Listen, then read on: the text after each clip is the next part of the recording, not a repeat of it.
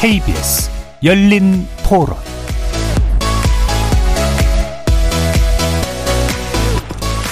여러분 안녕하십니까? KBS 열린 토론 한상권입니다.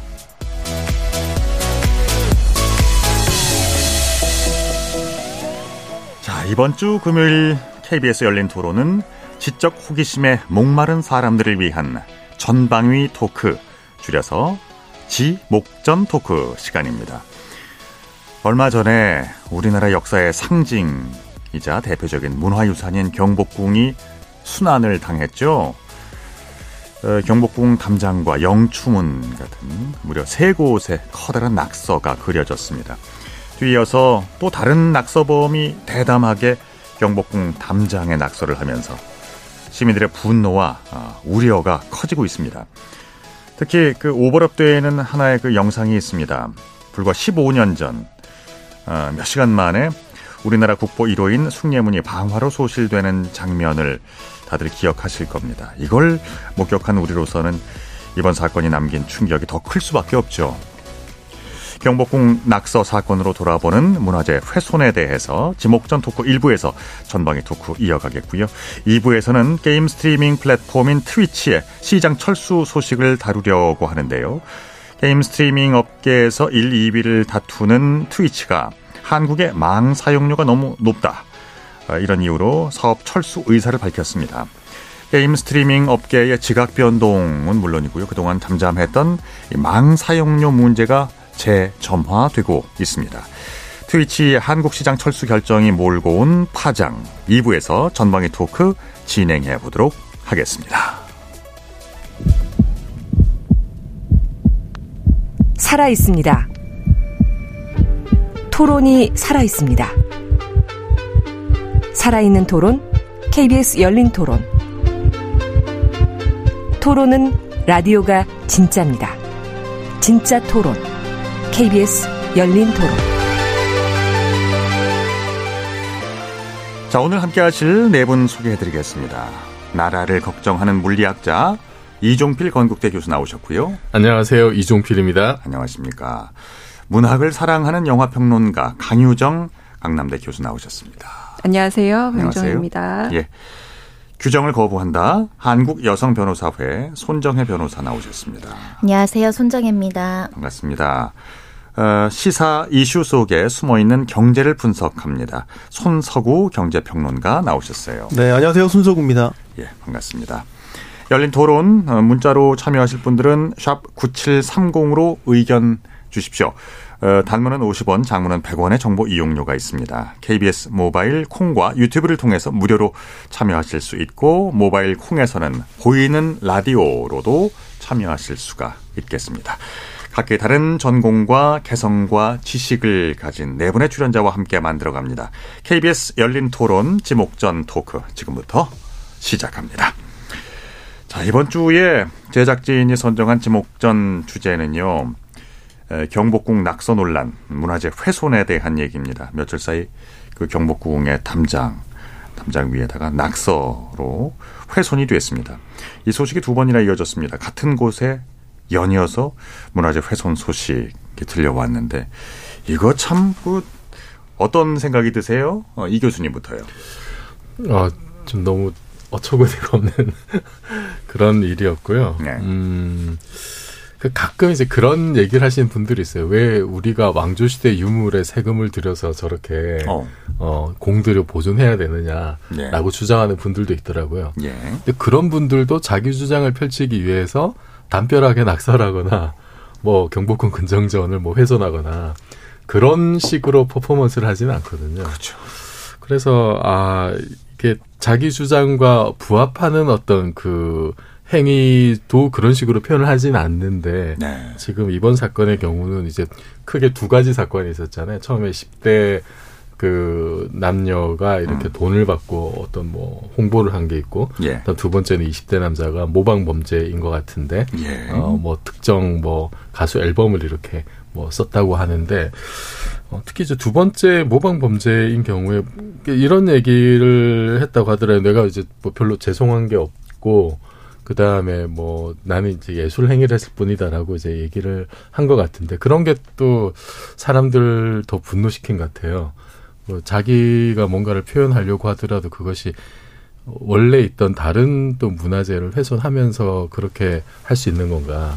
그리고 이게 사실은 그 그래피티라고 이렇게 왜 낙서 예술화된 낙서 같은 게 이제 되게 많잖아요. 우리나라에는 뭐 문화 운동이라고 해야 될까요? 네, 우리나라에는 네. 좀 드물긴 합니다만 뭐 유럽이나 이런 데가 굉장히 많이 있는데 네. 그것이 사실은 지금은 하나의 예술 장르로 인정을 받고 있는 걸로 알고 있습니다만 그런데 그 지금 이별 그 경복궁 담장에 낙서란 건 이거는 그래피티라기보다는 오히려 좀 그 약탈적인 문화 훼손이라고 하는 반달리즘에 좀 가깝지 않은가라는 생각이 들어서 예. 좀 안타깝고 이게 또 같은 일이 이렇게 잇따라서 일어나는 동안 도대체 그 이렇게 보호하기 위한 조치는 왜 없었을까? 이렇게 똑같은 일이 연이어서 일어났을까? 그 거기에 대해서도 안타까운 마음도 있습니다. 그딱한 일입니다. 그 경복궁을 비롯해서 문화재들마다 경보기를 달 수도 없잖아요. 이거 어떻게 해야 됩니까?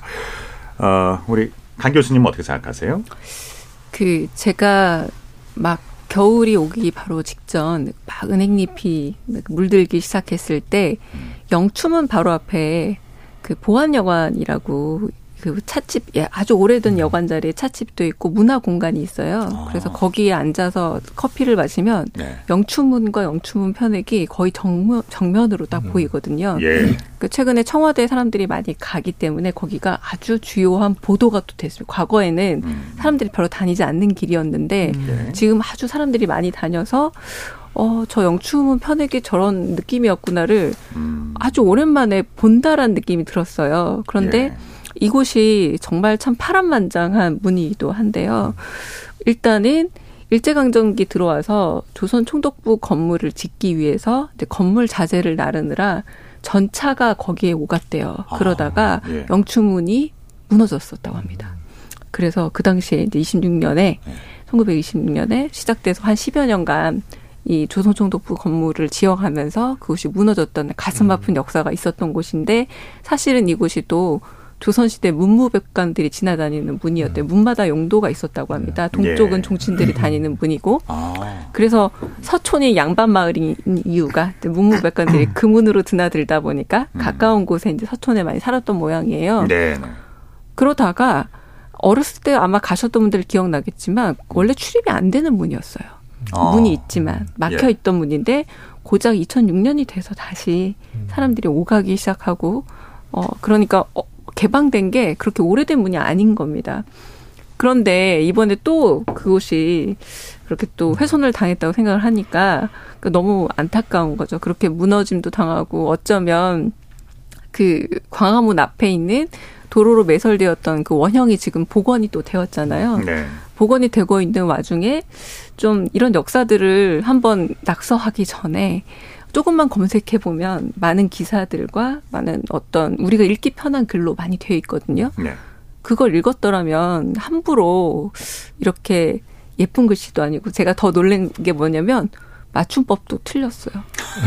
공짜라고 써놨더라고요. 네, 네. 공짜를 무슨 저 특정 사이트를 이제 홍보한 네, 거잖아요. 그러니까 공짜도 그러니까 예쁘게 쓰는 건 두 번째 문제 치고 아나운서께서 더 잘 알겠지만 맞춤법조차 틀린 그 단어를 써놨다라는 게 사실 얼마나 좀 모욕적입니까? 네. 그러니까 이건 그래피티까지 갈 문제도 아니고 음. 맞춤법부터 배워서 낙설하더라도 맞춤법 좀 알아라라고 얘기를 하고 싶었습니다. 음. 그게 에, 뭐 이제 10대라고 해서 용서될 일은 아니겠습니다만 또 그걸 이제 모방했다는 그 두 번째 사건의 주인공은 지각이 있는 성인이에요. 예. 그게 더욱 이해가 좀 어렵습니다만 어쨌든 그렇습니다. 어, 손석구 평론가는 네. 어떻게 생각하세요? 저는 그냥 뭐라 해야 되지 슬펐다가 화났다가 나중에 좀 우울해지더라고요. 그러니까 우리가 음. 다 아마 누구나 다 이 돌담길 경복 돌담길에 얽힌 추억 하나쯤 다다 음. 다 있잖아요. 저도 네. 이제 연애할 때 데이트 장소였고 계절마다 바뀔 때마다 다 색깔이 다르고 예. 각자 이유 이유와 목적은 다 다르지만 경복 돌담길에 다 자기 추억 하나 쯤 다 놓고 나오는 곳인데 그곳이 그렇게 어이없는 이유로 훼손을 당했다고 생각하니까 그렇더라고요. 그냥 그 생각밖에 안 났습니다. 아, 그래서 기사도 저는 개인적으로 보기 싫더라고요. 예. 아직도 옛날 사진첩 보면 그때 찍었던 사진들이 있는데 아마 많은 분들이 비슷한 공감을 하실 것 같아요. 그러니까 덕수궁의 돌담길보다는 그 경복궁의 돌담길. 경복궁 돌담길. 네. 덕수도 덕수궁 돌담길을 이제 같이 걸으면 헤어진다는 그 얘기가 있었어요. 아 그걸 그렇게 가정법원 있었어. 아, 예전에 네네. 네. 예전에 가정법원이 가정법. 거기에 위치했다가 네. 지금은 네. 이제 양재역 양재. 쪽에 맞아요. 음. 네. 그랬군요. 예. 손 변호사님. 저는 되게 유치하고 대범한 짓을 누군가 했을까 이제 범인이 특정되기 전에 혼자 이제 시나리오를 썼을 때는 일단은 한글 만출법이 틀린 점 그리고 이게 너무 유치하고 발각되기 쉬운 장소 상징적인 장소에 그려서 혹시 외국인이 문화재인 걸 모르고 그래피티 한다라고 착각 음. 오인해서 그렸나 네. 생각을 했는데 지금 범인 세 명 다 한국 사람이죠. 그래서 좀 아, 어처구니 없다. 이 사람들이 정말 자신이 하는 행동에 대해서 정확하게 알고 했을까 그런 고민을 한번 해봤었고요. 두 번째는 아 그래도 그동안 이런 굉장히 그 돌담기나 지금 창경궁 뭐 경, 덕수궁 해가지고 굉장히 외부의 공간이 많은데 네. 이런 일은 없었잖아요. 그동안은 우리 높은 시민의식으로 그래도 이런 행위가 없었는데 참 안타깝다. 모방범죄가 없었으면 좋겠다 그런 생각을 했고 네. 또 이런 게 모방범죄로 나타난다고 생각하니까 전국에 흩어져 있는 문화재가 걱정되기 시작하더라고요. 그렇죠. 왜냐하면 대부분 외부 에는 CCTV가 없습니다. 새벽 새벽에 지키는 인연, 인원도 거의 없거든요. 네. 그래서 좀 걱정되긴 하더라고요. 그래요. 특히 이번 이제 경복궁 낙서 훼손 사건, 어, 그리고 또 2008년도에 있었잖아요. 그 숭례문 방화 사건. 이걸 이제 같이 떠올리는 분들이 많을 것 같아요. 그때, 어, 그 불타서 무너지는 모습을 보면서 우리가 얼마나 가슴을 쳤어요. 하나의 한국인들의 그 기억 속에 남은 하나의 트라우마 같은 사건인데 그러니까 이 사건을 접하는 많은 시민들의 어떤 반응은 뭐 분노와 함께 예방 대책 어떻게 할 거냐 뭐 이런 얘기였잖아요. 그 이번에 그저 10대 남녀에게 돈을 주겠다고 해서 그 이걸 이제 교사를 한 사람이 야, 이게 서울 광화문 광장에 있는 세종대왕상에도 낙서를 하라고 지시했다고 하잖아요. 어, 지금 추적 중이니까 우리나라 경찰이 추적 중이면 잡습니다, 이거. 100% 잡혀요. 그러니까 이런 어, 예방 대책을 요구하는 목소리와 함께 이 얘기를 좀 해봐야 될 것 같아요. 네, 강 교수님. 네. 어떻습니까? 그 지난해 8월에 로마의 스페인 광장에 있는 그 분수대 너무 네. 유명한 로마의 휴일에 나오는 네, 그 네. 분수대에 환경 운동가들이 검은색 잉크 풀었던 사건 트랩이 네, 물에다가 맞습니다. 예, 예. 네 기억나세요? 네. 그래서 결론적으로 어떻게 했냐면 어, 이런 문제가 자꾸 생기니까 얼마 전에 또 콜로세움에 자기 그 로마 유적에 이름을 새긴 소녀도 있었잖아요.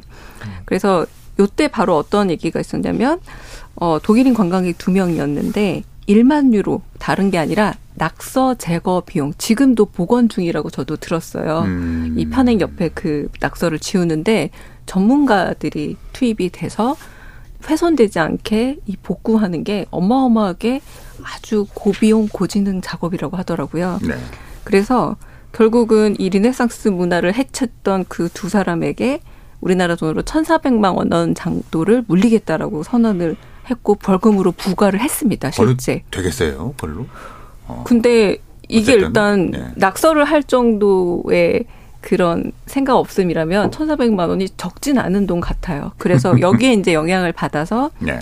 트레비 분수에 그 물을 탔던 건 환경운동 단체이긴 하지만 음. 이 왜냐하면 그게 대리석이 오염될까봐 물을 다 뺐다고 하더라고요. 네. 물을 빼고 대리석 청소를 하고 다시 물을 넣는 과정이 심지어 환경운동이라는 좋은 의도가 있었음에도 불구하고 혹여나 문화재가 훼손될 경우에는 음. 복원이 어려울 경우엔 값으로 따질 수 없으니까 예. 요 사례를 참고해서 복원 비용에 대한 벌금을 부과해야 되는 게 아닌가라는 게 그때 얘기가 나왔다고 하더라고요. 예, 예. 그러니까 저는 이런 방식도 좀 고민해 봐야 되고 방금 상업적 이익을 노리고 아이들을 시켜서 만약에 음. 다 밝혀져야 되겠지만 어쨌든 상업적 이익을 목적으로 낙서를 했다면 그 이익 이상이 훨씬 더 불이익을 징벌적 맞습니다. 불이익을 주는 것도 가능하다. 왜냐하면 이게 회복을 하는 게 네. 비용의 문제도 만만치 않고 노력의 문제도 있다면 네. 좀 뜨끔할 정도의 벌금을 부과하는 것도 가능하지 않을까 저는 근데 싶습니다. 그 그 1,400만 유로 벌금도 약하다고 보는 게 이 독일인들이 범행을 했을 때 뭘 거기다 낙서를 했냐면 자기네들이 음. 좋아하는 축구 클럽 을 아, 그 문화재에다가 썼다는 거예요. 네. 얼마나 황당하고 이 붕괴할 만한 일입니까? 나라 망신이죠, 그건. 근데 유럽은 이 문화재가 워낙 많고 보존하는 이제 그 유럽 연합 차원의 그 규칙도 있다 그러더라고요. 근데 거기 안에 저는 흥미로웠던 거는 뭐 벌금을 할 수도 있고 구금을 할 수도 있고 다 좋은데 문화재를 복원하는 거 있잖아요. 복원하는데 그 망가뜨린 사람을 같이 참여시킨다는 거예요. 어허. 그래서 복원에 너도 책임감을 갖고 이걸 자, 참여를 해라.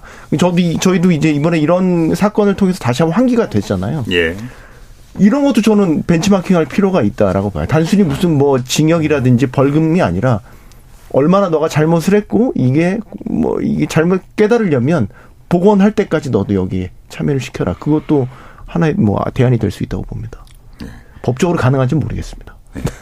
손석구 평론가께서 이글이글 불타는 그 눈빛으로 말씀해 주시니까 그 공감이 되는데요. 그러니까 이런 식의 그러니까 종교적인 그 광신이나 이런 반문화 운동에서 발견되는 그러니까 아까 그 반달리즘 얘기가 나오셨는데요.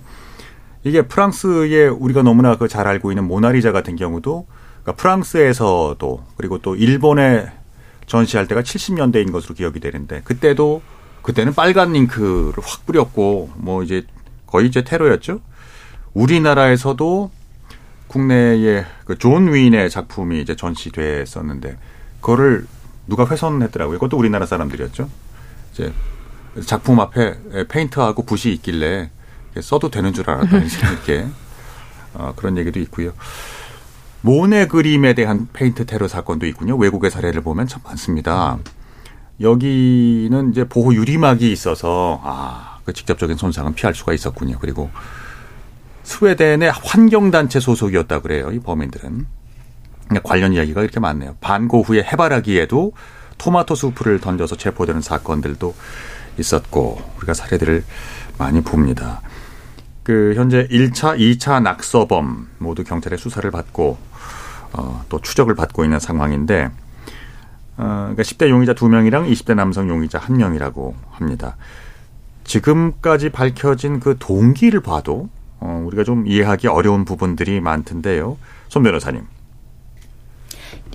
1차 같은 경우는 미성년자라고 알려지고 있죠. 남녀 2명인데 17세, 16세고요. 처음에 음. 이제 인터넷에 어 일할 사람 300만 원 줄게요. 이 글을 보고 어. 이제 그 이 팀장이라는 사람이랑 접속을 했다는 것인데 네. 이 팀장은 이 불법 사이트의 관계자라고 이야기를 하면서 내가 말하는 이것을 가서 어 적어 오면 끝나고 300만 원 주겠다. 이렇게 이야기를 했다라는 거고요. 네. 실제로 이제 성금 차원에서 5만 원, 5만 원, 10만 원을 줬다는 거예요. 택시비 정도 하라고 이제 새벽 새벽에 이동을 해야 되니까 그래서 실제 이 행위를 했고 사진을 찍어서 이 사람한테 전달까지 했다라고 합니다. 그러니까 그럼 요번에는 세종대왕 상 있잖아요. 광화문에 거기 가서 낙서를 하고 와라. 음. 그래서 실제로 거기까지 이동을 했다는 거고요. 근데 거기에는 이제 경찰 인력들이 좀 배치되어 있었던 것 같습니다. 예. 그래서 무서워서 그 미수에 그쳤다라고 알려지고 있는데 나중에는 이 사진 찍었더니 그러면 수원에 모처에 550만 원을 숨겨놨으니 찾아가라. 근데 이것도 사실 거짓이었고 돈은 아. 못 받았다는 거예요. 예. 그리고 이제 뉴스 보도가 나니까 망했다. 도망가라. 라고 마지막으로 연락을 하고 본인도 지금 잠적하에 있는 상황이라고 하는데 처음 돈을 준 통장 계좌는 있어서 이걸 기초로 해서 추적하고 있으나 예. 소위 말하는 대포 통장의 가능성을 배제하기가 어렵다고 하고요. 예. 일단은 뭐 텔레그램이나 이런 내용 등을 토대로 이제 추적에 나설 방침이라고 하는데 17세에 대한 구속영장 실질심사가 오늘 있었거든요. 사실 이 사건의 주범이자 교사범, 뭐 어떻게 보면 공모 공동전범으로 보이는 성인이 가장 큰 책임을 져야 될 것으로 보이고 이제 이렇게 언론 보도에서 난리가 났으면서도 불구하고 20대라는 성인이 하루 차이로 또 모방 범죄를 저질렀고 처음에 진술한 범죄 동기는 주목받고 싶었다. 뭐 미스치프다. 그러니까 예술적 행위다. 너무 뭐 심각하게 받아들여지지 않았으면 좋겠다. 뭐 숭례문처럼 보는데 저는 그렇지 않다. 뭐 이런 식의 이제 색이 먹거나 네. 전혀 사안의 심각성을 모르는 진술을 하다가 이제 구속영장이 청구되니 신청이 되니 오늘은 기자들 앞에서 정말 죄송합니다라고 반성하는 태도를 보이긴 하더라고요. 네. 결론적으로는 이 두 번째 사람은 예전에 어떤 전시회에서 뭐 또 어떤 전시품을 절도해서 주목을 끌으려고 했던 시도가 있었고 기소유예 처분이 있었다고 하는 걸로 봐서는 반복적으로 뭐, 뭐 잘못된 어떤 예술적인 주목을 받기 위해서 지금 이렇게 하고 있어서 재번 가능성이 있어서 구속영장이 발부될 가능성도 있지 않을까 생각을 합니다. 10대 소년 소녀 같은 경우는 그러니까 이건 이제 교사한 인물이 상당 부분 기획을 했군요. 기획하고 교사한 거죠. 원래 10대들은 이런 행위를 할 생각이 없었는데 이제 돈을 미끼로 해서 일을 시켰다라는 점에서는 주범이자 가장 큰 책임은 그 이 팀장이라는 사람이 져야 되고 17세 임모 군도 뭐 적지 않은 책임을 음. 져야 되긴 하지만 미성년자라는 점을 감안해서 구속영장이 발부됐지는 오늘 밤 지나 봐야 할 것 같습니다. 17세. 그러니까 촉법소년이라는 거는 자꾸 이 얘기가 좀 많이 나오는데 14세인가요? 네, 14세에서 지금 17세는요. 예. 형사상 형사 처벌도 가능하고 아. 보호 처분도 가능한 나이기는 한데 그 범행의 경위라든가 어떻게 이걸 실행하게 됐는지 피해 회복이 가능한지 여하에 따라서 양형이 결정될 것으로 보입니다. 그러니까 개략적으로 이제 어뭐 예상을 한다면 어, 어떤 그 법조항이 적용이 될까요? 문화재보호법에는요, 문화재의 형상을 변경해서 악영향을 주는 경우는 이제 5년 이하의 징역형이 되어 있고, 그게 나아가서 훼손행위까지 평가된다고 한다면 3년 이상의 유기징역. 그러니까 최한이 3년이니까 굉장히 높은 거죠. 네. 네. 그래서 높게 어, 처벌될 가능성이 높고요. 과거에 이제 스프레이로 낙서한 사건들의 사건들의 대부분의 양형은 예. 뭐, 뭐 피해 복구를 했느냐, 반성하는 하느냐 재범인지 여하에 따라서 실형이 나오는 경우도 있고 음. 또 집행유예형이 나오는 경우도 있고 합니다. 지금 이 1차 사건 같은 경우는 비용이 되게 많이 나올 것 같아요. 일단은 네. 지금 대여 장비 비만 2천만 원 들었다고 하거든요. 그럼 인건비는 더 많이 들었겠죠. 수천만 원입니다. 그렇군요. 최소 이것을 피해 복구하는지에 따라서 양형도 많이 갈릴 것 같습니다. 예. 그두 번째 낙서범 자수를 했다는데 그의 어, 그 반응이 참 그 실망스러웠습니다. 죄송해 죄송하다고 글을 올렸다가 죄송하지 않다고 했다가 이번에 그 구속영장이 청구된 후에는 또그 어, 태도를 바꿨네요. 이런 점이 오히려 그 시민들의 분노를 손석구 평론가의 분노를 끌어올리는 것 같아요. 이게 이상해요. 그러니까 예술 행위다라고 했다가 예.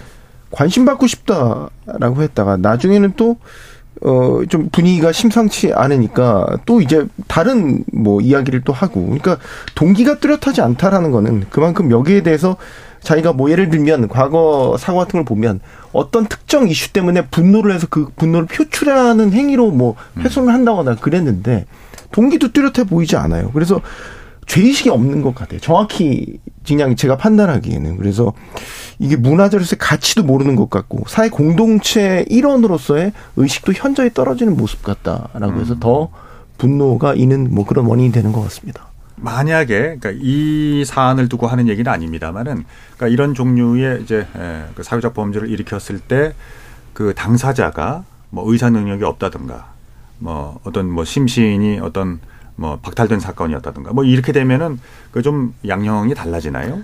아예 만약에 초등학생인데 형사 미성년자인 12살이 와서 그리고 갔다. 이거는 이제 뭐 음. 사실 형사 처벌하기 어렵고 일부 뭐 보호 처분이 가능한 나이가 있으면 보호 처분이 되겠지만요. 그러니까 아예 심신미 상실자가 하면 형사 처분을 할수 없죠.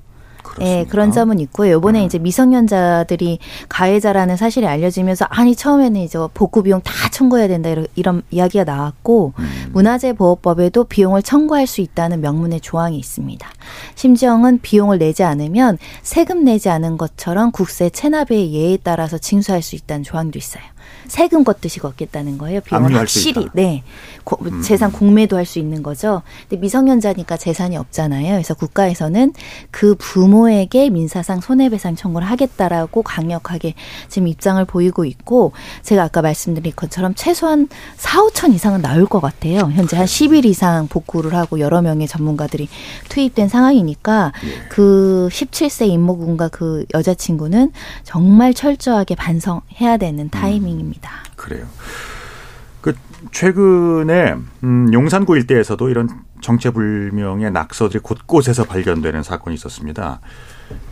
어, 잡았어요. 당사자를 잡고 보니까 미국 국적의 30대 남성이었습니다. 자기가 앓고 있는 이가리의 심각성을 알리기 위해서 낙서를 했다. 이해하기 좀 어려운 사안이었는데요. 그러니까 담벼락에 낙서를 어, 어떤 뭐 그래피티 같은 뭐 이제 예술이라고 생각하는 사람들도 있, 있나 봐요, 강 교수님. 그 생각보다 이런 일이 종종 있는데 아까 그래도 뜻을 가진 어, 나름의 환경 운동가들이 비난을 감수하고 주목을 끌면서 자신이 하고 싶은 나름의 정의로운 말을 하기 위해서라면 음. 혹시 기억나는지 모르죠. 올해 그 바나나를 벽에 딱 붙여놓은 테이프로 붙여놓은 이게 마우리치오 카텔란이라는 사람의 작품인데 네. 이걸 보러 간 학생이 떼어서 바나나를 벗겨서 먹은 사건이 있었어요. 큰 논란이 있었죠. 뭐 오히려 작가가 상, 생존에 있기 때문에 작가는 뭐 어, 그럴 수도 있다라고 표현은 했지만 그래서 이 의도를 좀 파악해 보자면 어 굉장히 대단한 어 왜냐면 그 전시가 굉장히 화제가 됐었거든요. 예. 화제가 되는 상황에서 돌발적 행동을 해서 결국 주목을 받는 소위 음. 말하는 관종 행위와 뭐가 음. 다른가. 음. 그러니까 예술이 일테면 창의적인 행위잖아요. 근데 어원으로 따라가 보면 이 create라는 창조하다는 원래 신만 쓸 수 있는 단어래요. 음. 신만이 만드는. 네네. 그러니까 사람이 뭔가 창조적이다, 창조를 하기 위해선 대단한 혼자만의 고민과 시간과 노력이 필요한 거고 그 마우리초 카텔란이 바나나를 붙여놓기까지는 누구나 할 수 있지만 그 사람이 거기까지 가는 데에 대한 엄청난 나름의 그런 시간 투자와 에너지가 들어가 있는 거잖아요. 네. 그런데 너무 쉽게 어, 그 주목을 끌려는 행위를 일종의 파괴해버리면 쉽게 된다라고 생각하는 사람들이 좀 있는 게 아닌가. 음흠. 특히 저는 좀 요즘 종종 목격되는 것 같아요. 음. 그 작년에는 그 어떤 서예 전시에서 아이가 작품을 밟았던 일도 있었잖아요. 이런 거는 오히려 음. 귀여운 실수에 오히려 해당하는 아이가 몰라서 근데 의도적으로 작품을 훼손함으로써 주스의 주인공이 되고자 하는 이런 태도는 어 왜 뱅크시가 영국에서 런던 뒷골목에 그림을 그리는데 네. 사실 뱅크시 그림은 누가 봐도 아름답고 또 뭐 풍선을 든 소녀라던가 이런 것들은 메시지도 아름다운데 이갈이라던가 이번에 진짜 무슨 공짜라던가 이런 건 누가 봐도 예술적 가치와는 전혀 거리가 먼 단지 관심을 끌기 위한 행위인데 네. 이런 것들이 약간은 전시라던가 미술품이라던가 혹은 문화재가 조금은 너무 노출되어 있다 보니 어. 점점 더 많은 관심을 받고 싶어 하는 사람들의 돌발 행위의 대상이 될 뿐 전혀 이걸 가지고 돌발 행위 자체가 create 창조는 될 수 없는 음. 게 아닌가 싶습니다. 그렇죠. 0476님 꽃 꼭 문화재가 아니더라도 남의 집 담벼락에도 저런 짓은 하면 안 되죠. 음. 기본적인 시민 의식의 문제입니다. 법을 강화해서라도 크게 잘못된 일이라는 걸 상기시킬 필요가 있습니다. 이런 의견 보내주셨고요. 어, 어떻게 보면 저 경복궁이 갖고 있는 상징성, 뭐 문화적인 가치, 그 역사성 이런 것에 무지했기 때문일까요? 그 이종필 교수님은 어떻게 생각하세요? 그 20대 남자의 경우에는 그 한 인터뷰를 보니까 문화재 낙산행위가 대단하다고 생각했다라는 표현이 있더라고요. 네. 그러니까 얼마나 진심인지 잘 모르겠는데 음. 뭐이 말이 사실이면 정말로 뭔가 좀 자기가 좀 약간 관종적인 그런 것도 좀 있었던 것 같고 이게 그 자기는 뭔가 대단한 걸 하고 싶었던 네. 어, 그러기 위해서 이런 다른 문화재를 훼손하는 것에 대해서는 전혀 죄의식이 좀 없지 않았나라는 생각이 드는데 근데 이게 예를 들어서 이제 그렇게 그 고의적으로 훼손을 하는 뭐 대표적인 사례가 아까 말씀드렸던 이제 기후 운동가들 음. 그 특히 이제 11월 12월 되면은 그 유엔 기후 변화 협약 당사국 총회가 열리는데 작년 같은 경우도 이집트에서 그 당사국 총회가 열릴 때 사실 예. 그런 여러 가지 다국적 환경 운동가들이 동시다발적으로 공공 미술을 훼손한 적이 있었고 알겠습니다. 그때 수많은 그 어, 미술관의 그 관장들이 어, 굉장히 안타까워 많이 표현했어요. 대체 불가능하고 훼손에 취약하기 때문에 이런 일은 자제해 달라고 했는데 사실 이번 범죄 행위 같은 경우에는 그런 어떤 새로운 어떤 의미 있는 가치도 좀 찾아볼 수 없어서 좀 안타까움이 더해요. 그런데 이제 안전관리 문제를 좀 얘기해 봐야 될 것 같아요. 그러니까 2차적인 범죄가 연이어서 났다는 것은 그러니까 숭례문 방화 이후로도 그렇게 안전관리에 변화가 없었다는 얘기 아니냐. 뭐 이 이런 질문에 대해서는 어떻게 생각하세요? 우리나라가 문화재산에 대한 그 관리 비용을 적게 쓰는 편은 아닙니다. 지금 아. 한해 예산이 1조가 넘어요. 예. 그러니까 1조 3,659억 원이 이제 편성이 된다고 하거든요. 뭐 네. 연도발로 조금씩 조금씩 차이가 있겠지만 보호 관리 예산을 상당히 많이 쓰는데 워낙 많은 문화재가 있고 또 이제 아시다시피 이제 감시 카메라 위주로 우리가 이제 관리 감독을 하는데 음. 경복궁을 가시더라도 대부분의 CCTV는 외곽이 없고 다 안쪽 에 있어요. 건물 안에. 그 소중한 물건들이 있기 때문에 음. 안쪽을 비치니까 요번에도 범인 찾는데 모든 경찰이 수사력을 투입해도 조금 늦은 측면이 있다라고 지적하는 게 예. CCTV가 있어도 또 굉장히 노후화돼서 화질이 음. 안 좋다라는 겁니다. 아, 특히 외곽 위주로는 이제 자주 교체하지 못하다 보니까 문제가 되고 또 CCTV를 촘촘하게 해야 된다라고는 하지만 지금 서울 시내에 있는 국만 생각해도 그러면 CCTV를 대체 얼마나 음. 더 설치해야지 사각지대가 없을 것인가 어마어마한 음. 인력과 이 설비가 들어간다는 점에 있어서 그럼에도 불구하고 CCTV 좀 교체하고 주요 부분에 대해서는 더 설치하자라는 이야기가 나와가고 있고요. 이제 음. 내부는 그래도 꼼꼼히 챙겼는데 외부는 어떻게 할 것인가에 대한 전문가들의 논의들이 발생하고 있고 궁극적으로는 교육에 대한 중요성을 이야기하고 있는 것 같아요. 네. 우리 이제 보면 어디 가더라도 막 뭐 화장실에 낙서하듯이 그냥 막 낙서해 놓은 데 있어요. 조그만 이렇게 이름 같은 거 사랑 뭐 누구 다녀감 이런 거 있잖아요. 귀여워 음. 보이긴 하지만 관광지와 문화재를 구분 못하는 분들이 있습니다. 그러니까 경복궁 같은 경우도 안에만 막 이렇게 막 그림 그려져 있는 용 그림 이런 것만 문화재가 아니라 돌담 하나 밑에 있는 도, 다리 하나 이거 네. 다 문화재로 네. 지정되어 있으니까 처음부터 끝까지 문화재인 거예요. 그 중에 하나 훼손하면 처벌받을 수 있는 거거든요. 이걸 좀 어릴 때부터 교육할 필요가 있고 최근에도 제가 이제 경복궁이라든가 창경궁 등을 입장을 할 때 표를 사면 요만한 티켓 하나 줬던 것 같아요. 종이 티켓. 네, 예. 앞으로는 이런 어, 문제가 계속 발생하면 그런 입장문이 커지면서 거기에 이제 처벌 주의 문구까지 들어오지 않을까라고 혼자 예상을 해봤는데요. 적절하게 캠페인도 하고 교육도 좀 관리하고 인력 배치도 좀 해야 될 것 같습니다. 어, 과거부터 말이죠. 이게 어, 적절한 전통은 아닌 것 같아요. 이제 조선시대 고려시대 명산이나 기암 괴석에 보면 그 옛 사람들의 이름이 새겨진 곳들이 꽤 많습니다.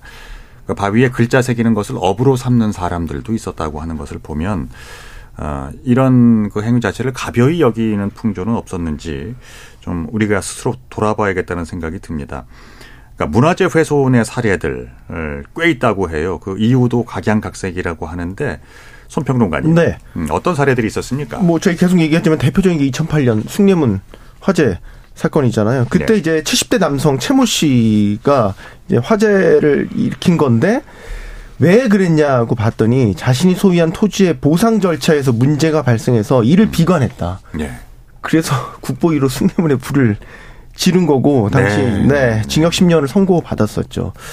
그리고 이제 2015년에 해인사 벽면에 낙서를 했던 어 분도 있었는데 이분 같은 경우는 좀 이상해요. 그러니까 악으로부터 사람들을 보호할 수 있다는 생각에 낙서를 했다 이런 주장을 또 펼치기도 했고요. 약간 좀 예. 네. 그러니까 뭐 저희가 이제 잊을만 하면 이런 사건들이 터지는데 각양각색의 이유를 갖고 명분을 갖고 이런 식의 훼손을 저질렀던 범죄들 끊이지 않았습니다. 그렇습니까?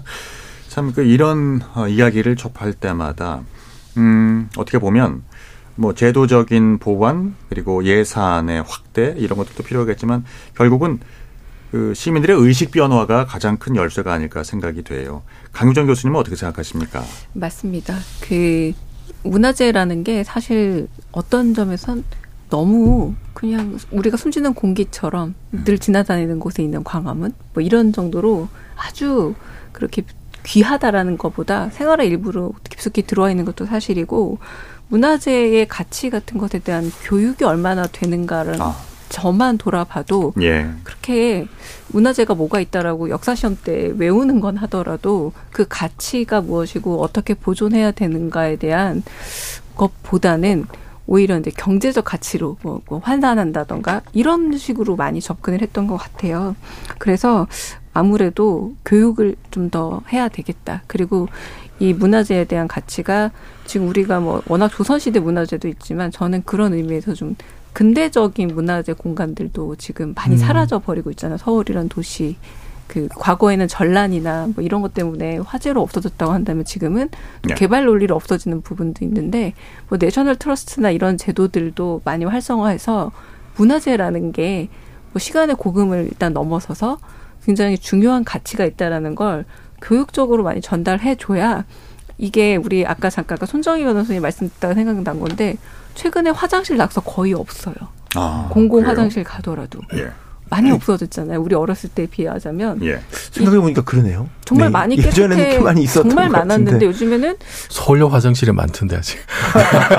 물론 그런 것도 있겠지만 과거에 비해서 정말 많이 네. 없어졌다는 생각이 들거든요. 저는 그게 왜 그럴까? 시민 의식이 어, 발전해서 내가 음. 깨끗한 화장실을 쓰고 싶기 때문에 음. 더럽히지 않는다고 생각을 하거든요. 결국 그런 걸 보면은 교육과 의식 수준이 높아져야만 이게 얼마나 내가 눈에 띄는 소위 말하는 눈에 띄는 사람이 되는 일이 아니라 엄청난 비난을 받을 일임에 분명하다. 범죄다라는 의식이 생겨야 될 듯합니다. 그렇습니다. 그러니까 온 국민들과 뜻을 함께해서 어, 지금 사라질 위기에 있는 어떤 문화재나 아, 그리고 건축물들을 매입해서 관리하는 이런 문화 운동들이 지금 우리나라에서도 힘을 얻는데요. 이번 그 경복궁 낙서 사건을 통해서 우리 문화재를 바라보는 어떤 바람직한 시선이라고 할게요. 어, 혹은 우리가 어, 얻어야 할 교훈이 있다면 어떤 것이라고 생각들을 하십니까? 음. 이 교수님? 저는 그 방금 이제 강 교수님 말씀을 좀 이어서 보태자면은 어, 공사 중에 우리 문화재 나오면 공사 중지시키거든요. 네네. 네, 네. 그리고 그걸 철저하게 다시 발굴을 해서 그 가치를 매기는데 그런 게 얼마나 좀 잘 지켜지느냐 모든 곳에서 여전히 좀 개발 논리가 앞서는 부분이 많은 것 같아요. 최근에도 논란이 됐던 게 지금 그 조선시대 왕릉이 그 세계 문화유산으로 음. 지정이 돼 있음에도 아파트가 음. 그 경관을 가로막게 돼서 상당히 이제 논란이 되고 있었는데 결국은 아. 그냥 그대로 이제 유지를 하고 있다라든지 그 다음에 뭐 울산의 이제 방구대 안각화 같은 경우 이건 뭐 음, 누가 네. 의도적으로 훼손한 건 아닙니다만 음. 하루에 댐을 짓는 바람에 계속 50년 넘게 지금 음. 그 훼손이 되고 있는데도 방치되고 있는 상황이잖아요. 이걸 이제 문화유산 다시 유네스코에 등재를 하려고 노력을 하면서 보존 대책을 이제 세운다고 하는데 아직까지 좀 개발 우선주의가 여전히 많이 남아 있고 어 그것 때문에 문화재가 훼손되는 게 아닌가. 문화재는 이거는 새로 우리가 만들어낼 수 있는 게 아니잖아요. 보존하지 않으면 다 사라지는 거니까 지금 네. 이제부터는 좀 개발 논리 대신에 우리 것이 우리의 콘텐츠를 계속 이렇게 좀 잘 유지하는 그런 쪽의 생각의 전환이 좀 필요할 것 같습니다. 예, 저도 공감 갑니다. 손 변호사님. 제가 유럽 여행 가서 좀 신기하다고 봤던 게 유럽에는 정말 문화재를 복구하고 보존하는 전문가가 엄청난 연봉을 받고 음, 음. 엄청난 숫자로 활동을 하고요. 그거를 네. 또뭐 어, 뭐 이렇게 문화 유적지를 갔더니 어떻게 보면 복원했는지를 영상으로 보여주는데 정말 한 땀 한 땀이라고 표현해도 정말 부족할 정도로 한 줄 한 줄 뭐 어떻게 1mm 1mm를 복원해 나가는 과정을 보여주면서 아 이렇게 사람들이 엄청난 노력과 시간과 돈을 투입해서 복원한 게 지금 내가 보고 있는 거구나라고 생각하니까 굉장히 경이로웠던 기억이 있어요. 네. 눈에 보이진 않지만 우리가 곳곳에 있는 문화재가 정말 많은 전문가들이 보존하려고 어떤 측면에서 목숨 걸고 지킨 사람도 있을 수 있다 과거에 음. 그런 측면에서 너무 익숙하지만 많은 사람들이 사랑해 주셨으면 좋겠다. 있다라는 생각도 예. 들고요. 예. 그리고 문화재가 아닌지 착각하시는 분들이 혹시라도 있을까봐 곳곳에 이제 표지 있잖아요. 이게 뭐 문화재 뭐라는 거 이런 음. 것들 좀 많이 배치해 주시면 감사하겠습니다. 그렇겠습니다. 자, 어, 손석구 평론가. 네. 저는 이번 사건이 이제 10대들 그리고 이제 뭐 20대라고 하지만 뭐 다 젊은 층이죠. 그래서 걱정되는 게 어, 교육이 제대로 이루어지고 있는가, 역사 교육이라든지 도덕 교육 같은 게 네. 우리가 점차 이제 사람들이 자기 중심적인 사고 방식이나 가치관을 갖고 있는 사람들이 많아지고 뭐 자기만 관심을 갖고 싶어하고 자기가 중심이 돼야 하고 이런 식의 이제 그 문화 가치관들이 퍼지고 있는데 그런 것들이 이제 이번 사건을 통해서 보면 별로 죄의식도 없는 것 같고 동기도 뭐 뚜렷하게 보이지 않고 그냥 돈 준다니까 뭐 예술이라고 했다가 관심 받고 싶었다고 했다가 뭐 이런 식의 이제 어 뚜렷하게 어떤 목적도 없어 보이는 이런 범죄를 아무렇지 음. 않게 죄의식 없이 지었다는 거는 네. 뭔가 우리 교육 체계에 지금 문제가 있다라고 생각이 들고 뭐 이런 말을 좀 어떻게 될지 모르지만 역사를 잊은 민족에게 미래는 없다고 이 역사적인 네. 문화재 가치를 알았다라면 이 분들이 그렇게 아무 생각 없이 이렇게 했었을까라는 계속 의구심을 갖게 돼요. 그래서 교육부터 바로 잡자. 뭐 늦었지만 시간도 오래 걸리겠지만 그게 결국에는 근본적인 해결책이다 이런 생각이 들었습니다. 네, 시간이 조금 걸리더라도 차곡차곡 그 뿌리부터 좀 변화해야겠다는 생각이 듭니다. KBS 열린 토론 일부에서는요 경복궁 낙서 사건으로 돌아본 우리의 문화재를 바라보는 시각, 의식 이것이 주는 교훈에 대해서 함께 이야기를 나눠봤습니다. 지금 시각은 8시 정각 지나고 있습니다. 상대 얘기 중에서도 맞는 얘기가 있잖아요. 그러면 어, 예, 거기까지 동감이 이루어졌으니까 그럼 또 요 다음 가시죠. 무슨 정반합, 정반합 이렇게 가야 되거든요. 이기고 지는 걸 떠나서 좋은 결론을 또 줄에 내셨으면 좋겠어요. 선 넘지 않는 그런 토론. 별로 의미는 없을 것 같아도 그래도 그런 자리가 자꾸 있어야 뭐가 변화가 있을 것 같아요. 그렇게 하다가 보면 뭐라도 뭐 하나 얻어 걸리는 게 있겠죠. 시민 농객 여러분을 기다립니다. 평일 저녁 7시 20분 KBS 열린 토론. 지적 호기심에 목마른 사람들을 위한 전방위 토크. 오늘 강유정 강남대 교수, 손석우 경제평론가, 손정혜 변호사, 물리학자 이종필 건국대 교수 네 분과 함께하고 있습니다. 2부는 음, 출연자의 pick입니다. 아, 출연자가 가져오신 주제로 오늘 전방위 토크 이어나갈 텐데요. 손석우 평론가께서 오늘 pick을 해주셨네요. 네. 우리나라가 게임 산업 잘 발전돼 있는 나라거든요. 그리고 네. 이제 게임과 관련된 여러 가지 이제 이벤트 엔터적인 것도 많이 이제 어, 사람들이 즐기고 있는 그런 나라고. 아, e스포츠 말씀하시는 거군요. e스포츠가 대표적인 게 되겠죠. 네. 이제 그런 우리나라에서 이제 트위치라는 세계 최대 게임 스트리밍 플랫폼이 국내 시장 점유율 1위를 하고 있었는데 네. 이 트위치가 갑자기 한국 시장에서 철수를 하겠다고 선언을 해버려요. 네. 그것 자체도 놀라웠지만 이유가 더 놀라웠어요. 망 사용료가 해외에 비해 10배나 비싸다. 라고 이제 폭탄 선언해버리고 내년 2월까지 철수하겠다고 이제 일방적으로 선언을 해버렸어요. 네. 근데 이제 제가 진짜 하고 싶은 이야기는 이 1위 사업자 트위치가 한국 시장을 철수하기로 하면서 이 국내의 게임 스트리밍 시장 더 넘어서 스트리밍 시장 자체에 지각 변동이 지금 일어나고 있다라는 겁니다. 그렇군요. 근데 이게 작은 시장이면 모르겠는데 세계적으로 보면 폭발적으로 성장하고 있는 그런 산업인 거고 이런 가운데 트위치의 한국 철수가 과연 시장에 어떤 지각 변동을 일으킬지 굉장히 업계에서 뜨거운 감자입니다. 이 부분이. 이와 관해서 최근에 또 새로운 서비스들 대학마들이 계속해서 출연을 하고 있고요. 예. 오늘 이 얘기를 다뤄보고 싶었습니다. 그, 어, 이제 경제지를 보면은 e스포츠의 경제적인 가치가 앞으로는 올림픽이며 월드컵이며 이런 그러니까 오프라인에서의 스포츠에서 파생되는 시장 규모를 앞지른다. 라는 예측을 내놓고 있던데요. 너무 많은 통계가 있어서 네. 일일이 다 소개해 드리기도 힘들 정도인데 그냥 이거 하나면 설명 끝날 것 같아요. 네. 지난달에 예. 우리 한국 저기 고척 그 실내 경기장에서 롤드컵이라고 열렸어요. 네. 리그 오브 레전드라는 아주 세계적인 게임이 있는데 음. 여기에 대한 이제 챔피언십 같은 그래서 월드컵과 합친 롤드컵이라고 이걸 붙이거든요. 예. 폭발적인 반응이 있었는데 어느 정도인지 말씀을 드리면 일단 누적 시청자 수가 전 세계 4억 명입니다. 네. 이게 한국에서 그냥 11월에 한 겁니다. 예. 어, 결승전의 경우 동시 접속자 수가 1억 명. 고척돔에서 18,000석 모두 매진. 광화문 광장 길거리 응원도 있었습니다. 15,000명이 모여가지고 이 롤드컵 결승전을 예. 응원을 했습니다. 예, 예. 그리고 페이커라는 이름이 이제 그 저희 아시안 게임 어. 이후에 아주 유명해졌죠. 이상혁. 네. 예. 페이커. 그래서 한국은 페이커 보유국가다. 이런 얘기가 나올 정도로 이 게임 매니아들 사이에서는 이 게임 스트리밍이라는 시장 자체에 서 굉장히 열광하고 있고 소위 이게 어디까지 확장될지는 사실 숫자로 판단을 하는 게 현재로서는 무의미하다. 그 정도로 폭발적입니다. 어. 게임들 좋아하시죠? 네. 한때 좋아했습니다. 네. 저는 게임은 좋아하지 않는데 아까 말씀하신 페이커나 이 네, 네, 트위치 단어는 들어봤어요. 그래서 요번에 이제 찾아보니까 한국 트위치 접속이 세계 4위 그러니까 주요 서비스국 중에 하나인데 어, 철수한다는 게 굉장히 의외다라는 음. 생각을 한번 가져봤고요. 예. 그만큼 우리나라에서 트위치를 이용하는 게임 좋아하시는 분들이 굉장히 많구나라는 생각을 해봤고 또 곁들어서 트위치가 설치되면 국내 다른 이제 또 비슷한 이제 서비스를 제공하는 업계는 또 환영하고 있고 음, 또 음. 심지어 주가가 오른 회사도 있고 그래서 좀 놀라면서 봤습니다. 경쟁사들. 네, 아 네. 철수하면 우리 주가가 오르겠구나. 실제 올랐다가 다시 빠지기는 네. 했는데요. 좀 예. 재미있기도 어 되게 왜 이랬을까라는 배경이 궁금해졌습니다. 예. 항저우 아시안 게임에서도 정식 종목이었잖아요.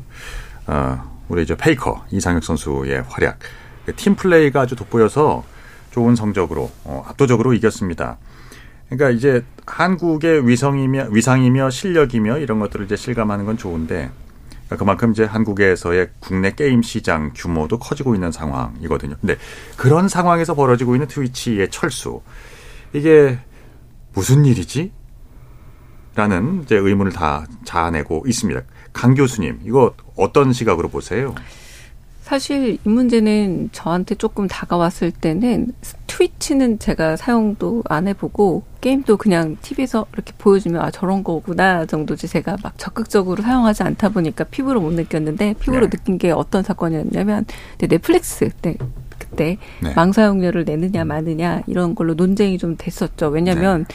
넷플릭스가 여하튼 2018년 이후부터 급격하게 우리 그 사용자와 가입자가 늘게 되고 그게 우리나라에서 OTT라고 그러지만 사실 콩글리시이고요. 네. 온라인 스트리밍 서비스거든요. 그러니까 네. 온라인 스트리밍 이 자체가 이미 우리가 요즘 얘기하는 망사용료 문제에 이 플랫폼에 운명이 사실 걸린 거나 다름 없었던 거죠. 네. 그래서 한국이 이제 망사용료가 너무 비싸다는 얘기가 그때 제가 처음 들었던 것 같아요. 넷플릭스라는 음. 큰 기업이. 음. 그러면 고, 기본적으로 생각해보면 결론 이거잖아요. 전기나 수도 같은 것들은 공공재니까 비용을 과하게 매기면 안 된다라는 네. 게 우리 상식이라면 네. 그럼 인터넷도 망도 공공재냐 이 문제인 거잖아요. 음. 공공재 성향을 강조하면서 넷플릭스는 아 그래서 좀 말하자면 좀 저렴하게 망을 쓰는 건 해줘야 된다라고 얘기를 했던 거였지만 네. 사실 미국에서도 어 네트워크 망은 공공재가 아니다라고 얘기를 하고 있고 사실 우리는 어 제가 느끼기에 대한민국 사람들은 이미 핸드폰이나 이런 것들을 망을 사용하면서 한 번도 공공재란 개념보다는 소위 음. 말하는 이미 민영화가 되어 있는 상태에서 비싼 요금을 쓰고 있었기 때문에 다들 망 사용료를 지불하고 있는 상태이기 때문에 음. 되려 넷플릭스가 얘기하는 게 뜨악하지 않았나 싶어요. 한국 사람들에게는. 어? 우리도 내고 있는 망사용료인데 그렇게 큰 기업에서 망사용료 문제를 해. 그래서 음. 그 제가 듣기로도 그래서 넷플릭스가 소송에서 손정희 변호사께서 설명해 주시겠지만 이기지 못한 걸로 저도 들었거든요. 그래서 이 문제가 오히려 쏙 들어가긴 했지만 어 제가 지금 약간 자료를 봤을 때 공식적인 망사용료가 얼마나 비싼지에 대한 통계 자료는 없다고 하지만 업계 사람들이 돌려보는 그런 일종의 통계 자료에서는 거의 30배까지 차이가 난다라고 하는 그런 통계가 있더라고요. 미국에 비해서. 그래요? 네. 근데 그렇게 되면 아마 사업자분들께서는 국내든 국외든 간에 좀 이 부분에 문제가 있다라고 얘기할 수 있겠구나 싶고 그리고 트위치가 나갔지만 그래서 거기에 새로 들어온 서비스 있잖아요. 네. 네. 똑같이 망 사용료에 대한 얘기를 또 시작하더라고요. 네. 마찬가지다. 이건 국내 기업에게도 망사용료 문제가 있다라고 하는 거 보면 이게 정말 저는 제일 궁금한 건 정확한 비교할 수 있는 통계 자료라는 게 도대체 어디서 신뢰하는 거라는 걸 얻을 수 있나 싶습니다. 망 사용료에 있어서 실제로 해외보다 10배 이상 비싼지 사실은 우리가 그 실체를 들여다볼 수가 없습니다. 없어요. 그러니까 네. 그걸 네, 업계 사람들 사이 소문처럼 돌고 있으니까 요 통계를 좀 정확하게 볼 수 있으면 얼마나 좋을까 일단 얘기가 나왔으니까 그럼 망 사용료 얘기를 뭐 시작을 하죠. 이게 망 사용료의 구체적인 개념이 어떻게 되는 거예요? 그 예. 네, 우선은 그 그 네트워크를 사용하는 사람들이 음. 이제 통신 사업자 우리나라 치면 이제 통신 삼사가 되겠죠. 예. 그 통신 사업자의 통신망을 이용할 때 지불하는 비용 의 이제 일반적으로 통칭해서 망 사용료라고 하는데 인터넷 회신 접속료라든지 서비스 이용료 이런 게 일단 가장 기본적이죠. 그런데 예. 지금 이제 논란이 되는 거는 어 어떤 게 좀 좀 그 민감한 문제가 있냐면은 그 콘텐츠가 하나의 어떤 통신망에서 다른 통신망으로 넘어갈 때 네. 그때 그 비용을 이제 어떻게 하느냐 이게 좀 약간 애매할 때가 있어요. 사실은 네. 예를 들어서 만약에 이제 미국 사람들이 네이버의 웹툰을 즐겨 본다라고 음. 했을 때 그러면은 네이버가 미국 통신업자한테 망상률 내는 건 아니거든요. 예. 미국에서 국내 네이버 서비스를 본다고 해서. 네. 예. 근데 만약에 이제 그 웹툰이 엄청나게 대박을 나가지고 미국에서 엄청난 사람들이 지금 넷플릭스 보듯이 음. 네이버를 엄청나게 많이 보게 된다. 그래서 트래픽이 엄청나게 증가했다. 네. 그랬을 때 그러면은 과연 그 미국의 통신업자들이 국내 네이버에게 음. 우리 트래픽을 증가시켰으니까 돈을 더 내라. 어, 이랬을 때 그럼 우리는 어떻게 해야 되느냐? 요런 문제가 사실 거꾸로 지금 돼 있는 게 지금 네. 넷플릭스나 아니면은 그 유튜브가 그 국내 통신사와 관계가 지금 이런 거거든요. 네. 그러니까 아 이게 원래는 그 통신망과 통신망 사이가 연결할 때 우리가 국내에서 어 예를 들어서 뭐 그뭐 그 뭐 해외에 있는 유튜브에 뭔가 서비스를 요청을 하면은 국내 망하고 해외 망이 연결이 돼야 되는데 음. 원래는 그 망과 망이 연결될 때는 사실은 그 통신업자들 사이에 이렇게 정산을 하면 되는데 그런데 좀 여러 가지 이유로 사실은 해외 망을 쓰게 되면은 우리나라 통신업자들이 비싼 요금을 내야 돼요. 네. 네. 비싼 요금을 내야 되는데 그 부담이 이제 상당히 커지는 거죠. 그래서 어, 이 부담을 우리가 다질 수 없으니까 트래픽을 굉장히 많이 발생시킨 대형 그 빅테크들이 비용을 좀 내야 되는 거 아니냐 라고 하는 그런 문제들이 사실 좀 생긴 거죠. 지금 인터넷을 사용하는 어 그러니까 우리 소비자들 개인 아니면 이제 에, 법인 어, 조직체 뭐 여러 곳에서 사용료를 내잖아요 지금. 네. 네. 소비자들이 말씀이죠. 소비자들. 네, 소비자들은 네. 내고 있죠. 네. 내는데 어, 그 컨텐츠를 제공하는 그 기업도 낸다. 네. 예. 그러니까 그 외국에선 사례가 어때요? 만약에 미국 것을 유럽이 사용한다거나. 네, 그 거기서도 이제 통신망과 통신망이 연결될 때는 네. 통신 사업자들 뭐 KT나 뭐 SK 같은 통신 사업자들끼리 사실은 정산하는 게 일반적이고 네. 그 콘텐츠를 제공하는 이제 콘텐츠 그 제공자라고 하죠 CP라고 하는 음. 뭐 구글이나 뭐 이제 이런 업체들이 될 텐데 뭐 페이스북이나 이런 업체들은 사실은 이제 그 망 중립성이라고 해서 네. 돈을 안 내려고 하죠. 우리가 한번 뭐 우리 음. 미국 내에서 자기네 인터넷 업체랑 이렇게 한번 그 이용자로 돈을 내, 내 계약하고 돈을 냈는데 네, 안 내려고 왜, 하는데 실제로 내고 있습니까? 안 내고 있는 걸로 알고 있어요. 유럽에도 안 네. 내고 있어요. 그게 좀 약간 아. case by case로 네. 좀 다른 네. 예, 예. 이게 국제적으로 통용된 어떤 규칙이라는 게 없어요. 네. 음. 그리고 이제 사업자와 사업자 간의 비밀 계약 준수 그거에 네. 따라서 또 다르고 네. 그다음에 아까 이제 해외 망을 사용했었을 때에 통신사들끼리 저 이제 정산하는 게 이제 상호 접속료 같은 것들을 정산을 하거든요. 이제 그런 것들도 어떤 식 몇 대 몇으로 누가 지불하고 이런 것들이 이제 비밀 상이라서 그걸 알 수가 없기 때문에 저희가 정확히 이제 숫자를 얘기할 수는 없지만 아. 그 사업자들한테 비용을 청구할 때 어, 이 망 같은 경우에는 상호 접속이 얼마기 때문에 너가 어느 정도는 어 지불을 해야 돼라고 해서 이제 녹여내는 거죠. 그 네. 네. 비용을 이제 청구를 할 때. 그래서 이게 정확한 숫자를 끄집어내려면 데이터를 다 공개를 해야 돼요. 통신사, 예. 통신사들끼리 사업자들. 근데 그러진 않으니까 이제 이야기가 계속 좀 공전하고 있는 것 같은데 이렇게 생각하시면 어떨까 싶어요. 그 저희가 전화하면 전화 건 사람들은 이제 비용 지불되잖아요. 근데 받으시는 분은 우리나라에서는 지불 안 하잖아요. 예, 예. 수신자는 이제 안 받는. 근데 이제 해외에서는 받는 것도 있어요. 수신자도 전화 어. 비용을 받는 것도 있어요. 예. 그래서 이거를 정책을 어떻게 하냐라는 건데 이 망 사용료와 관련해서는 일단 망 트래픽이 발생하는 곳에 비용을 이제 지불한다라는 이제 기본적인 우리가 규칙을 갖고 있어요. 그걸 근거로 해서 지금 뭐 넷플릭스라든지 뭐 유튜브는 버티고 있지만 비용을 청구를 하고 있는 거거든요. 국내 사업자들은 예전부터 다 냈었고요. 그래서 네이버나 다음 같이 이제 국내 사업자들은 역차별이라고 했던 게 왜 구글이나 넷플릭스 해외 사업자들한테는 망사용료 안 받아? 오히려 이런 얘기를 정부가 국민들에게 했었던 적도 있었다고요. 외국의 지금 사업자 가운데 우리나라에서 안 내고 있는 기업들은 구글, 유튜브는 아. 안 내고 있습니다. 그래서 앞으로 이런 일이 늘어날 텐데 계속 소송이 있을 거예요. 예. 왜냐하면 예. 통신사들이 읍수하는 건 이런 부분이에요. 그러니까 그 망중립성에 의하면 소비자들이 낸 걸로 소위 말해서 가름해야 되는 거 아니냐라고 얘기할 수 있지만 실질적으로 해외 사업자들이 이제 워낙 이 스트리밍 수요가 많아지고 접속이 많아지니까 망의 과부하가 걸릴 만큼 굉장히 많이 잡아먹는다는 거예요. 실질적으로. 네. 그래서 이 상태로는 자기네들이 계속 뭐 증설도 해야 되고 기지국도 추가로 설치를 해야 되고 정말로 돈이 들어간다는 거죠 사업자들 때문에. 네. 그래서 우리는 청구를 할 수밖에 없다. 라는 입장인 겁니다. 근데 이제 그 외국의 그 콘텐츠 사업자들의 논리는 어떤 거냐면은 그렇게 이제 한국에 한번 내게 되면 다른 모든 나라의 모든 통신망에 되죠. 돈을 다 내야 되는 거예요. 수많은 네. 그러니까 이게 망과 망을 콘텐츠가 넘어갈 때마다 통행료를 이제 다 내게 되는 거죠. 그러면은 빅테크 기업들의 비용이 천정부를 사실 치솟게 되고 결국 정가가 될 수도 있겠죠. 네. 그럼 이제 우리나라에서는 그 망 사용료와 관련해 가지고 말이죠. 개정된 상호 접속 고시 이걸 적용하고 있다고 하는데 그러니까 발신자 종량제 뭐 이제 비슷한 말이라고 합니다.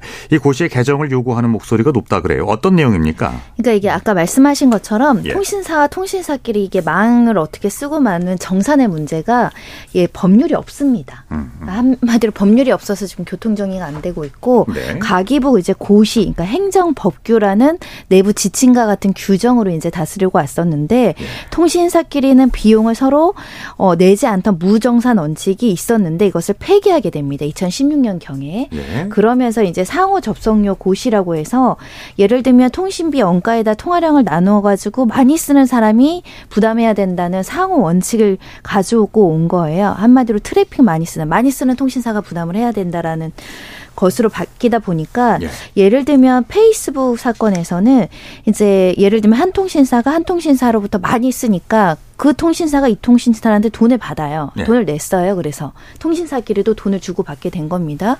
그럼 A라는 통신사는 이동을 이 돈을 페이스북으로부터 받아야겠죠. 페이스북 아. 때문에 늘어난 트래픽이니까. 근데 페이스북은 아 그럼 우리는 돈을 내기 쉽, 쉽지 않으니까 아예 접속 경로를 우회해서 다른 쪽으로 가는 바, 문제가 한번 생겼었거든요. 아. 그리고 나서 이제 넷플릭스가 워낙에 대한민국에서 많이 접속하다 보니까 트래픽 과부하가 생겨서 예.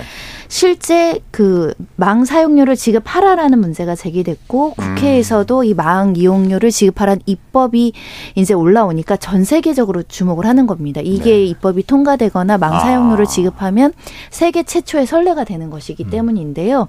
그래서 이제 넷플릭스가 이제 급한 마음에 채무 부존재 소송을 제기하죠. 우리는 망 이용료를 음. 부담할 음. 채무가 없다, 의무가 없다라고 소송을 제기하는데 이 소송도 3, 4년 이상 어 그 치열하게 다툼이 있었고요. 전 세계가 이 판결을 지켜보고 있었습니다. 예. 한국 선례를. 예. 그런데 1심 판결에서는 망 이용 자체는 이용 대가를 지불해야 된다고 1심 판결이 나왔어요. 음. 다만 구체적인 범위와 금액은 협의의 대상이다. 그러니까 채무 부존재 소송은 우리 채무 없지 망 이 용료 지불 안 해도 되지를 법원에서 확인시켜 줘야 되는데 아니야 내야 돼 이렇게 패소가 된 거죠. 넷플릭스는 네. 항소했습니다. 그러면서 우리나라 통신사는 부당이득 반환 소송을 했죠. 망을 공짜로 쓰고 있으니 돈을 음. 부당이득했다. 네. 근데 이게 결론적으로는 양쪽의 소치화와 합의가 됩니다. 아. 넷플릭스는 혹시라도 항소심에서 뒤집지 못하면 이게 확정 판결이 되고 그러면 어떻게 번복할 수 없이 망 이용료를 내야 되는 결론에 이르게 되고 이게 다른 국가에 영향을 미칠까봐 소를 아예 취소해 버렸고요. 음, 음. 그리고 이제 부당이득 반환도 같이 취하를 하면서 내부적으로 어떤 망 사용에 대한 협의나 뭐 우회적인 방법으로 이제 지원을 하는 것으로 결정이 나서 결국 다시 원점이 됐습니다. 망 네. 이용료는 어떻게 할 것인가에 대한 문제가 그래서 통신사와 지금 전 국가적으로 이 플롯 그 컨텐츠 제공 사업자 간에 아직도 다툼이 있고 종결이 되지 않은 문제입니다. 왠지 이거 그 사용자들 소비자들이 뒤집어 쓸 것 같다는 예감이 이렇게 드는데요. 이, 한 예. 말씀만 이 문제 첫 발단이 기억하실지 모르겠지만 2012년도에 삼성 스마트 TV가 이 문제 우리 국내에서 아. 망 중지성 논란을 일으켰던 최초의 사건이었어요. 네. 기존에서 기존까지는 이렇게 망이 이렇게 과부하가 걸릴 만큼 뭐 보통 이제 휴대폰 요 정도만 썼었는데 본격적으로 TV 같은 이제 다 쓰는 하드웨어 기기 인터넷망이 연결되기 시작하면서 KT 같은 통신 사업자들이 망에 부담을 느끼기 시작하는 거예요. 그래서 음, 그때 음. KT가 일방적으로 끊었거든요. 네. 삼성 스마트 TV 인터넷을. 아. 그래서 그때 뭐 어, 전 국민적인 욕을 한번 먹고 다시 복구를 시키긴 했어요.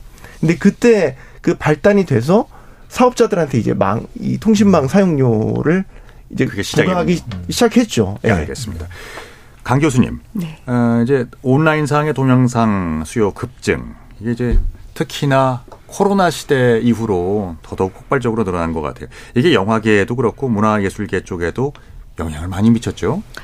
어, 아무래도 말 그대로 얼마나 많은 사람들이 이렇게 우리가 왜 넷플릭스가 소위 말하는 업로더가 된 거잖아요. 그러니까 예, 예. 업로드를 하는 쪽이고 우리는 다운로드를 말하자면 받는 쪽인데 이제 여기서 좀 우려를 한다면 문화예술계에서는 다른 우려가 아니라 넷플릭스가 소송도 하지 않고 망 사용료 문제에 대해서 일단은 좀 덮고 넘어가자라는 분위기라는 건데 그러니까 로마에 가서 로마법을 따를 거냐 아니면 global standard를 주장하면서 이 망 사용료를 본격적으로 전면으로 대결할 것이냐의 문제에서 일단 잠잠하지만 그렇게 따지고 보면 넷플릭스의 수많은 우리 컨텐츠들이 지금 제작 중이거든요. 예. 그럼 이 제작비를 계산할 때 음. 우리가 이제 컨텐츠 제작자들이 이를테면 인건비를 받는다거나 작품에 대한 IP를 어, 저작료를 받을 때이 네. 망사용료에 대해서 어 상계가 어쩌면 창작자들에게도 이미 부과되고 있는 것은 아닐까라는 그러니까 그 몫을 떼고 일테면 저작권료를 지불한다라던가 음. 그런 게 영향이 있을 거란 생각이 저는 들어요. 예, 이 망사용료 예. 문제가. 그래서 결론적으로는 이렇게 회피만 할 게 아니라 결국은 기준을 언제 한번 만들긴 만들어요. 제가 처음 말씀드렸던 것처럼 망사용료가 비싸다라는 말은 있지만 정확한 어, 자료는 없고 네. 그래서 심지어 제가 어떤 말까지 들었냐면 10배 비싸지 않습니다. 30배 비쌉니다. 이런 말까지 들었어요. 네. 그렇게 그런 말이 나왔지만 그게 진실인지 허위인지도 알 수 없는 상황이니까 어쩌면 한 번은 이 문제는 짚고 넘어가야 되지 않나. 우리 컨텐츠를 결국은 제대로 된 값을 가지고 팔기 위해서라도 좀 필요한 문제 아닌가 싶습니다. 그 아까 잠깐 나왔던 그 망 사용료 논란 가운데 망 중립성 개념입니다. 이게 망 중립성. 이게 어, 그러니까 소비자와 콘텐츠 제공자에게 모두 비용을 전가하고 있는 이동통신사를 향한 어떤 비판의 목소리도 유발하고 있는데요. 여기에 대해서 이 교수님 설명을 좀 해주시죠. 망 중립성이라고 하는 게 그 통신 사업자가 이제 네트워크에 접속해 있는 뭐 모든 이용자나 사업자를 차별하면 안 된다라는 원칙이에요. 아. 어 그래서 이게 만약에 이제 그 콘텐츠 제공자들이 망 사용료를 내지 않으면은 그러면은 그 뭐 어떤 설 인프라를 증설하거나 이런 비용이 일반 소비자들에게 전가되는 거 아니냐라는 이제 이런 우려가 사실 있고요. 네. 근데 또, 또 다른 한편으로는 어 뭐 새로운 어떤 통신 뭐 차세대 통신 설비를 깔고 그렇게 증설하고 더 좋은 콘텐츠를 음. 이렇게 보게 되면은 이용자들이 요금을 더 내야 되는 것도 그것도 또 맞는 얘기거든요. 네. 무한정 싼 가격에만 우리가 서비스를 받으려고만 하는 것도 사실은 좀 모순적인 면이 있고, 어, 그래서 이거는 사실은 좀 우리도 소비자 입장에서도 좀 감수해야 될 부분이 있는 것 같아요. 음. 어, 근데 이게 그 망 중립성을 그러면 이제 어느 수준까지 이거를 지금 다 그 인정을 할 거냐. 네. 요게 지금 사실 유럽에서도 그래서 지금 한국의 사례를 굉장히 유심 음. 굉장히 깊이 지금 바라보고 있거든요. 이게 어떤 식으로 정리가 되느냐에 따라서. 근데 넷플릭스 같은 경우에는 지금 합의가 된 게 제가 알기로는 마약 사용료라는 명목으로 돈을 내지는 않는 걸로 알고 있어요. 네. 합의가 된 게. 네. 그 명목이 딱 들어가는 순간 이게 엄청난 사실은 파장을 일으킬 거기 때문에 그래서 정말 이거는 지금 좀 수면 아래로 가라앉아 있는 것 같고 그러니까 망 중립성이 만약에 이게 훼손이 됐을 때는 어떤 일이 벌어지냐면 완전히 훼손됐을 때는 통신 사업자가 콘텐츠 제공업 일을 같이 하는 경우들이 있거든요. 네, 네. 그런 경우에 그 해당 통신사가 자기 자회사한테는 엄청난 이득을 몰아줄 음, 수가 음. 있어서 음. 그런 그러면은 상당히 좀 문제가 될 수 있고 특히 이제 국내 같은 경우에는 스타트업들 콘텐츠 제공한 스타트업들이 그 망 사용료가 굉장히 높아서 초기에 이게 많이 전멸한 음. 경우들이 있어요. 음. 알겠습니다. 그런 문제들도 좀 헤아려 봐야 될 것 같습니다. 예. 손석구 평론가? 네. 주파수가 이게 공공재 적 성격이 되게 강해요. 네. 그래서 이제 우리 통신 사업자들이 이제 라이센스를 받고 국가로 라이센스를 받고 이제 사업자로 이제 그 인가를 받아서 하는 건데 주파수 할당이라는 표현을 쓰거든요. 그러니까 공공재 몇 기가헤르츠의 대역을 할당을 받아서 도, 그 경매 대가를 지불을 해요 정부에 지불을 하고 그걸 가지고 이제 사업을 하는 거죠. 망도 이제 의무 그 망 구축 그 기준인데 그런 것들을 준수해 가면서 사업을 하고 거기에 따른 이제 비용을 여기서 받는 건데 이제 저는 이제 걱정이 되는 거는 스트리밍이라든지 동영상 관련된 플랫폼들이 사업자들도 점차 많아지고 그들이 이제 그 망의 과부하 일으키는 이제 요인들이 정말 이 주역으로 자리 잡아 가고 있거든요. 음. 그러니까 이거는 현실적인 문제라고. 그러니까 그 사업자들 때문에 계속 망 증서를 계속해서 통신사들은 해 나가야 돼요. 알겠습니다. 그래서 이런 부분들은 우리가 공공재라는 성격에서 봤었을 때 이제 분명 해외 사업자들도 저희의 망을 써서 어쨌든 돈벌이를 하고 있는 건데 매출을 올리고 수익을 올리고 있는 건 아닙니까? 예. 적절한 수준에서의 사용료는 지불하는 게 맞지 않나라는 개인적인 의견입니다. 알겠습니다. 자, 그러면 이제 끝으로 이 망 사용료 논란은 어떻게 접근하는 것이 옳겠습니까? 두 분께 여쭐게요. 강 교수님, 이 교수님. 2분씩 드리겠습니다. 네.